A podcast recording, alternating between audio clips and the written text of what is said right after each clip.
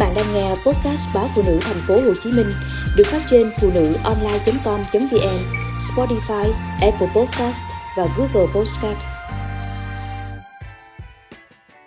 Trẻ bị nhiễm virus đường hô hấp có nguy cơ mắc bệnh hen suyễn nặng về sau. Nghiên cứu mới đây của các chuyên gia từ Trung tâm Y tế Đại học Vanderbilt, Hoa Kỳ đã phát hiện ra rằng trẻ bị nhiễm virus hợp bào hô hấp RSV trong năm đầu đời có liên quan đến việc tăng đáng kể nguy cơ mắc bệnh hen suyễn về sau này.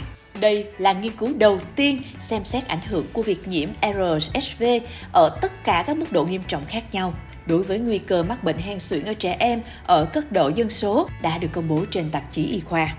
RSV từ lâu đã được cho là có liên quan đến sự khởi phát của chứng bệnh thở khò khè ở trẻ em. Nhưng trước đây, mối quan hệ giữa việc nhiễm RSV trong giai đoạn sơ sinh và sự phát triển của bệnh hen suyễn ở trẻ em vẫn chưa rõ ràng. RSV là một virus đường hô hấp theo mùa, ảnh hưởng đến hầu hết tất cả các trẻ em từ 2 tuổi trở lên và lặp đi lặp lại trong suốt cuộc đời.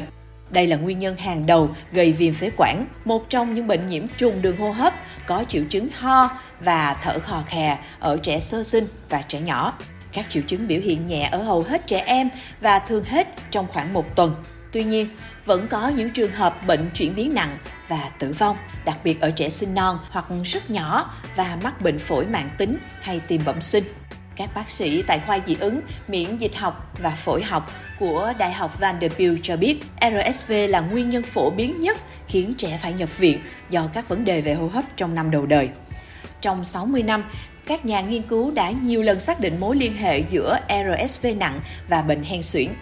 Những phát hiện của nghiên cứu cho thấy mối liên hệ phụ thuộc vào độ tuổi giữa việc nhiễm RSV trong thời thơ ấu và bệnh hen suyễn ở trẻ em. Các chuyên gia đã tập trung nghiên cứu năm đầu đời của trẻ vì nghĩ rằng năm đầu tiên là giai đoạn rất quan trọng đối với sự phát triển của phổi và hệ miễn dịch. Họ tin rằng một đứa trẻ bị nhiễm RSV trong năm đầu đời, khi phổi và hệ thống miễn dịch vẫn đang trong quá trình phát triển, có thể có một số bất thường mà sau này có khả năng mắc bệnh hen suyễn.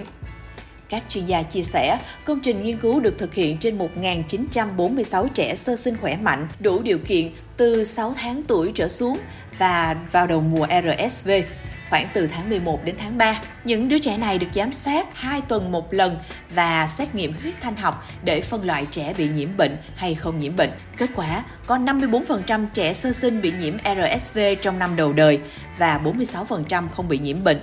Những trẻ tham gia nghiên cứu được theo dõi hàng năm và sau đó được đánh giá bệnh hen suyễn lúc 5 tuổi. Kết quả, những bé không bị nhiễm RSV trong năm đầu đời có nguy cơ mắc bệnh hen suyễn thấp hơn tới 26% vào năm 5 tuổi.